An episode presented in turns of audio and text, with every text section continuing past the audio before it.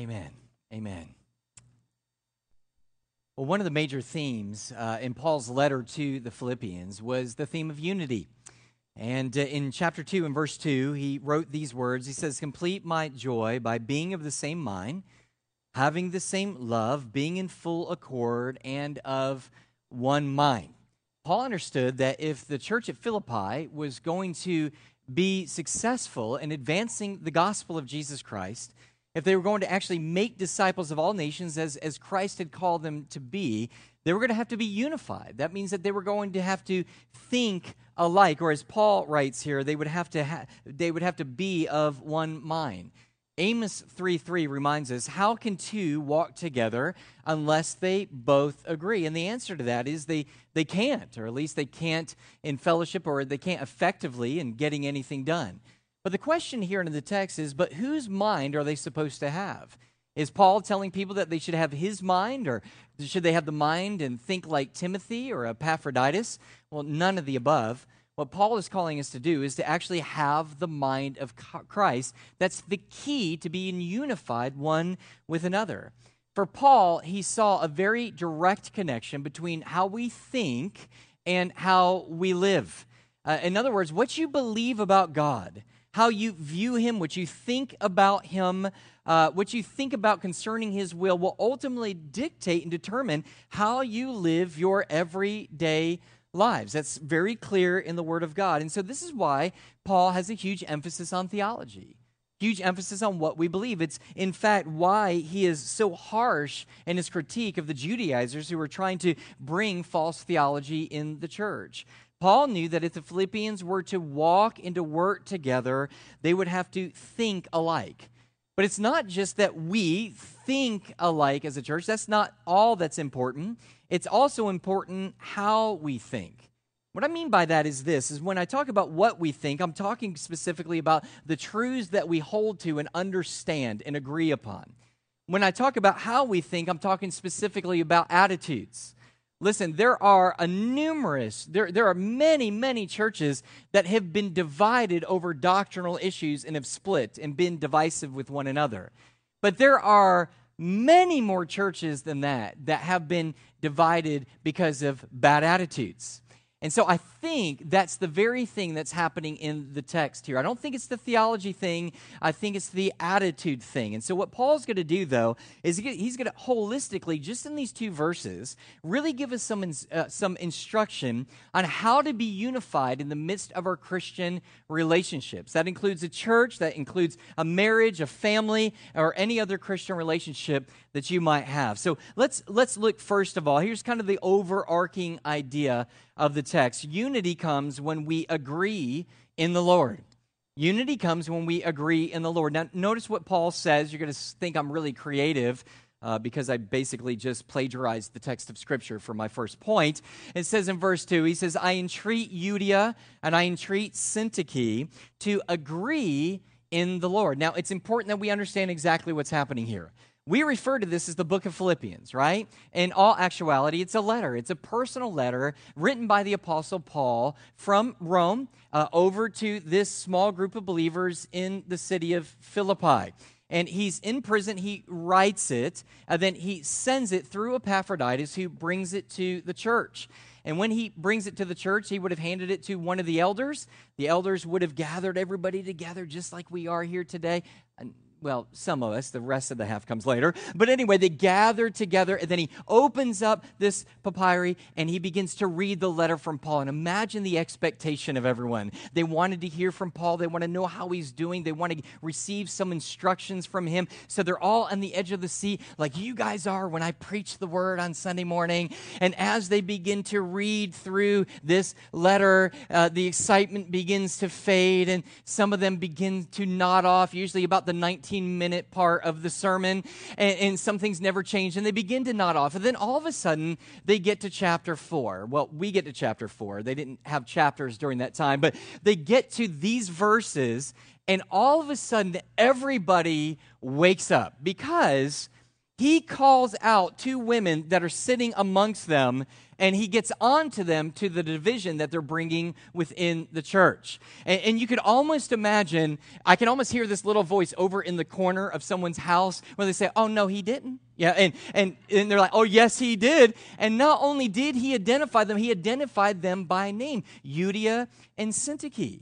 Now, Paul doesn't ultimately tell us exactly why there is a division between these two ladies. Again, we we probably don't think that it's theological because Paul had a tendency to correct those theological uh, uh, wrongdoings and bad theology. Instead, this is probably something a little bit more personal. This is probably where these two women, I don't know what it is, uh, they just didn't get along. Maybe their personalities just kind of rubbed against each other. You, you know that, right? Folks that you, are like, I, I don't know what's wrong. There's just some tension between us. And it's even hard sometimes to be able to even nail down. Well, whatever the problem was, it was the issue probably was not big, but it was becoming a big issue. You, you, understand what I mean? And so what happens is, is it's big enough to where the word of the dissension goes all the way back to Paul in Rome from Philippi. And then and Paul finds it important enough to take his long piece of papyri and actually write about it and put these two names in the letter to call them out. It's that big of a deal that Paul feels like he needs to publicly address it. Now, Paul's correction here is not like the correction of the Judaizers. Remember, when he begins to correct them, it's very harsh. In fact, he, he, he calls them the enemies of the cross. By the way, that's pretty good indication that they're not true believers in Jesus Christ if you're an enemy of the cross, right? Well, that's not how he identifies these two women. Instead, in verse 3, if you look along in the latter part of verse 3, he refers to them as fellow workers or his fellow workers. In fact, he goes on to make a point that they labored side by side with me and the gospel with Clement, not really sure who that is, and the rest of my fellow workers. That word labored there in the Greek is a really descriptive Greek word that is really used in the area of athletics, and it's talking about the straining towards a specific goal. These women were the real deal. They were believers in Jesus Christ. They worked within the church. In fact, they were working with Paul side by side, being faithful to actually share the gospel with those who were lost and in the process of making disciples of Jesus Christ.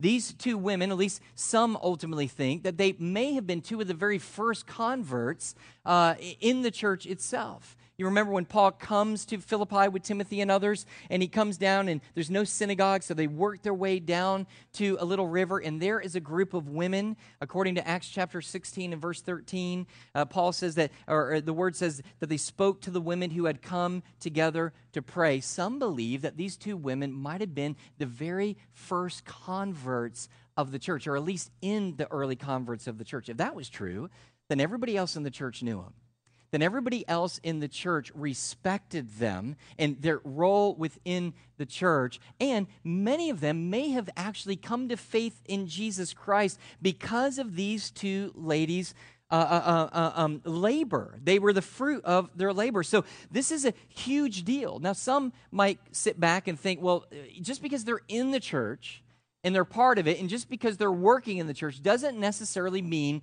that they're a believer in Jesus Christ. And we would all identify that, right? One day, God's going to separate the wheat and the tares in the church, and some are not going to be believers. What a horrible day uh, that is. But what the scriptures tell us, Paul removes any doubt of the sincerity of these women, the maturity of these women, and the fact that they are indeed in the faith. When he adds the phrase, whose names are in the book of life, whose names are in the book of life in ancient cities, there used to actually be an actual book, an actual registry, where people who were citizens of that particular town, their name would be placed in that particular book. And by having your name in that book, you had all the rights and privileges as a citizen uh, in that particular city. Well, in the Old Testament, that concept of that registry begins to kind of weave its way into the Jewish community, and it begins to become identified to speak of those who are part of the covenant family. And the New Testament, especially in the book of Revelation, we read it and we begin to see it being used for those who are identified being of citizens of Jesus Christ. So, in essence, Paul's just saying, man, these are the real deal. They're true believers in Christ. They are mature. They are leaders even in the church. They've had great influence in the church. And you say, what's the significance of that?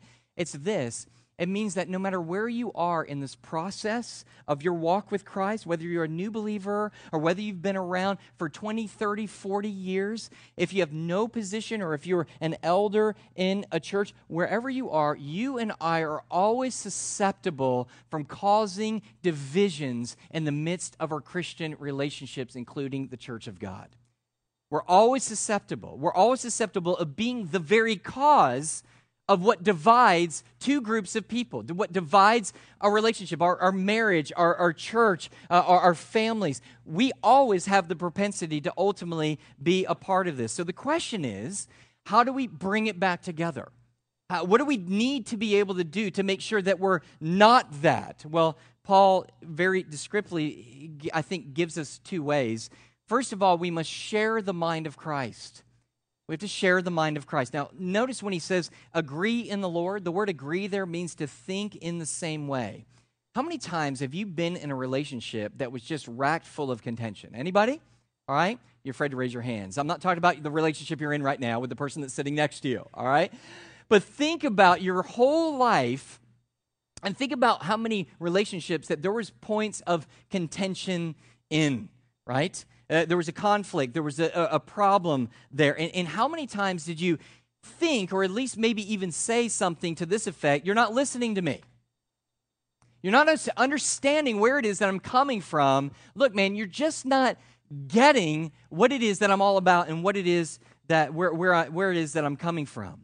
You know, much of the tension in our lives and in our relationships really stem from the fact that you think in a very defined, specific way and for whatever reason, the providence of God, that God places us into relationships that for whatever reason they think completely different than we do. Anybody in one of those relationships, right? It's almost like those people that you really love, you see them and they talk, and it's almost like you're talking and you're like, I knew I loved you for some reason because you're just like me, right? And, and it's just kind of the idea. And so what happens is, in those relationships that one's thinking one way, the other is thinking the other, we spend an incredible amount of energy, an incredible amount of time, an incredible amount of effort and emotion trying to get the other person not only to think, understand what we're thinking, but to think like we're thinking. Uh, now, we won't say it out loud, but in our hearts, our hearts are saying, if I can just get this person to see the brilliance of my thinking and the error of their way, then there would be no problem. We'd all be able to get along, right? Yeah, yeah, yeah, that's what she thinks. Yeah. Um, no, we, we all kind of think that way and we think in those particular terms. And, and, so what happens here is when he says to agree, he's not saying do all you can to get other people to agree with your point of view. He's not, he's not saying to work hard or to argue in order for them to get to think like you. Instead, the word when he says to, to, to agree, he means agree in Christ, which means to submit yourself to the mind of Christ. He says the way for you and I to be unified is to see things the way that Jesus sees things, not the way that you see them or the way that I see them. But we're able to be unified because we're seeing things in the way that Christ sees them. Are, are you getting that? And the way that we do that is through what? is through what? Word, the word, word.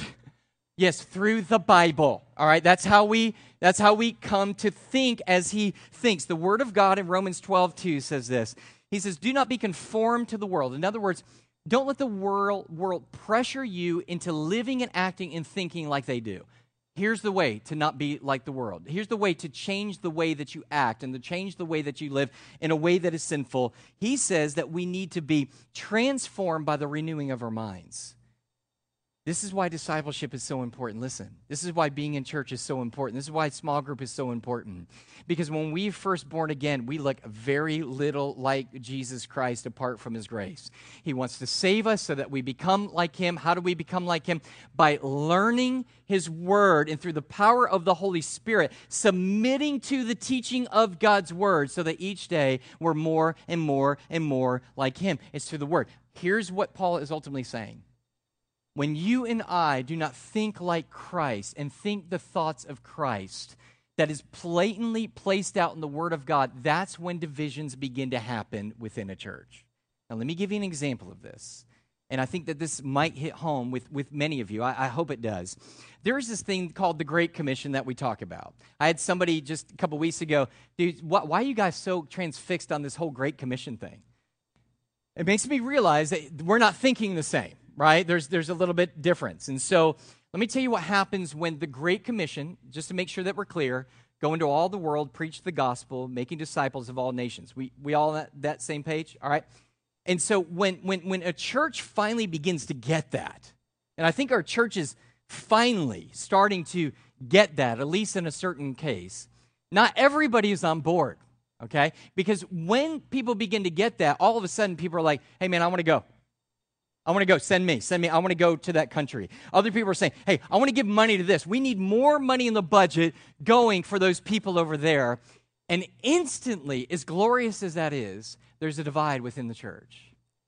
And there's a divide within the church because some are sitting back and they're wonderful people and they're believers in Jesus Christ, but they sit back and they sit there and go, Why in the world would you send money over there? Why in the world would you go over there to help those people over there when we have people in our own community that need help and we can spend the money right here? Do, do you see what's happening here? Now, I'm not saying that person that sits there and says, What about here? Their motivation may be very true. It, it, they, they might at least be thinking that that is truth and they're doing it out of the wrong motivation. But do you see how now that all of a sudden we have a conflict? All of a sudden people are like, let's go, let's go, let's go. And people are like, no, let's stay, let's stay, let's stay. Both put their legs in, and then nobody wants to talk to the staying people and nobody wants to talk to the going people, right? And so we're divided. More money there, more money here. Are you guys at least with me? You must not have ever worked in the church or on a finance team. Okay, so uh, if you don't understand what I'm saying, so let me let me lay some things out. So for those that are like, that's ridiculous to go over there and to be able to do that when we have needs here. When we think that way, and I want to be gentle with this and compassionate with this, when we think that way, we're not thinking like Christ. We're not thinking like Christ. So one of the problems is the very foundation of that type of thinking is skewed, it's off. Because what it in essence is saying is that by saying, why would you go there when there's needs here? It's suggesting as though we don't care about here, we only care about there. Or that we're only going to help there and we're not going to work here. That's couldn't be further from the truth. A person who truly grasps the mind of Christ in the Great Commission knows that it's not there or here. It's not an either or, it's a both and. It's Jerusalem, Judea, Samaria, and to the uttermost parts of the earth. So it's not one or the other. The second reason, thing that is off, is that it's not thinking like Christ and understanding Christ's will. Because when you say, why should we go there when there are people who are in need here? Simplest explanation I can give you, and I don't mean to be sarcastic with this, is because Jesus said to. You, you got that? But what people will say and what they're feeling is, but it doesn't make sense. We should, these are our neighbors. So there's an emotional thing. But, but we could be more helpful here. So that's a cognitive reason thing. Listen to me very carefully. When people in the church, when you and I in our own life, when we allow reason, emotion, or tradition to trump the authority of the clear word of God, there cannot be any unity. For all of us, no matter what you're feeling, no matter what you're thinking, no matter what kind of reason, what seems right, what doesn't seem right, what brings us together is to say we're going to submit all those things and we're going to do what it is that God calls us to do. Now, uh, back, back to that whole Great Commission part, we love Nassau County. We love the people here. In fact, we love them so much, we have 650 missionaries that we have right here in Yulee. You got that? It's as we are going. We love them. And the people that sit there and say, Why are you so concerned there? There are ministries that we, that you're, the money from this church that you give is going right here. Right here. We are now looking to plant a church right here. Why are we doing that? We're not trying to sit there and go, well, maybe they'll get off our backs if we start giving some money here. No, no, no, no, no, no. It's the mind of Christ. And, and, and, for some of you, let me just say this, this one thing. I'm running out of time. Dan, you took up too much time this morning. All right, listen, l- l- let, me, let me make sure that we get this. I know some people are like, I've got a heart for India, or I've got a heart for South Africa, or I've got a heart for the kids in Honduras, or I've got a heart uh, for here locally, and that just doesn't interest me. I think there's something a little bit off there. Okay, let, let me explain why. I do believe that God lays on each one of our hearts, maybe a group or a place, and I think that's how God makes sure things get done, right? I mean, if some people are like, hey, man, I think it's all about the welcoming, and somebody else is like, I think it's all about the parking, we can instantly have a division without recognizing that both are equally valuable. Are you with me? I think the heart of Christ is ultimately that we sit there and go, I want to win people everywhere. I want to see people come to faith in Christ everywhere here in our community and to the uttermost parts of the earth. Do you see that? That is thinking as Christ thinks. That's the mind of Christ. When we have that, if we don't have that, we're in trouble. It's why studying the Word of God and knowing it in clear doctrine is so essential for unity of a church so that we're all thinking like Him. Second thing, second thing, I got to go quickly, so listen faster. All right, second thing is this is that not only do we need to share the mind of Christ, we need to share the heart of Christ the heart of Christ. Now, thinking like Christ is more of the thinking the thoughts of Christ, the truths of God that we find in the Word of God. But the, the heart of Christ is really talking about the attitudes. Now, James actually gives us an understanding of why there are actual divisions within the church, why there are actual divisions in marriages, in families, in any other Christian relationship. And it's not just simply because some think like Jesus and some are not thinking like Jesus. Okay? All right? Got that? That, that there's a difference in, in knowledge of the Word of God. He goes, What's actually the problem, as James says, and he gives us the answer in James 4 1, is that it's really an issue of the heart. He says, What causes quarrels and what causes fights among you? Is it not this, that your passions are at war within you? You desire and you do not have, so you murder. You covet and you cannot obtain, so that you fight and you quarrel. In other words, the root cause of the division of Euodia and Syntyche and every other division in any Christian relationship you have is because there is an attitude of selfishness and self centeredness at the center of it that we are instantly saying is, I want what I want, and if I can't have it, and I can't, eh, eh, eh, if I can't have it, and you're not willing to give it to me, I'm willing to be able to fight for it. And it's through that fighting that that tension begins to happen. Is, is anybody sticking with me at all on this? All right? I mean, this is me through and through. And don't you dare say, that's right, that's you. All right, don't say that. All right? I know. I know it's me. All right? And so, so this is this is kind of the way that we're working. So he he he he he, he gives that example. It was wrong for them to insist on getting their own way at the expense of other people. If you seek to get what you want, what your own flesh wants, and it's going to cost somebody else something personally for you to be able to get it, it's not the attitude that Christ wants with us. Okay? You guys with me? Some of you are like, Are you talking about marriage? Yes, I'm talking about marriage. All right. Talking about church? Yes. Talking about me and my children? Yes. Talking about all those things. So what's interesting is Paul has already laid down the instruction for these guys. Did you notice that Paul, very similar in his writings, he always gives all the theology in the beginning, and many of you are like, oh, let's get through the theology so we get to the practicality. But after he gives the theology, he now is given the application to what he had already instructed us biblically and theologically. In Philippians 2 3, he had already given them the answer. He says, Do nothing from rivalry or conceit, but in humility count others more significant than yourselves. In chapter 2 and verse 4, he said, Look not after your own interests, but also to the interests of others. This is radically two different things.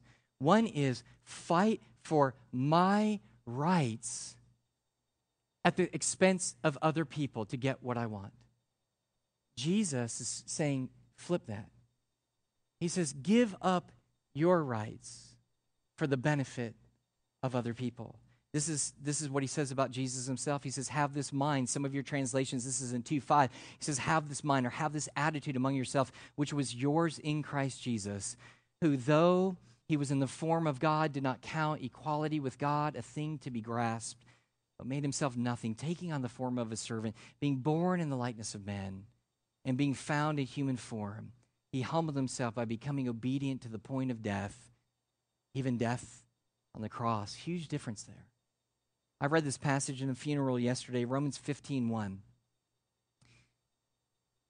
He says, We who are strong have an obligation to bear with the failings of the weak, not to please ourselves. Let each of us please his neighbor for his good, to build him up. For Christ did not please himself, but as is written, the reproaches of those who reproached you fell on me. Let me tell you why this is so important.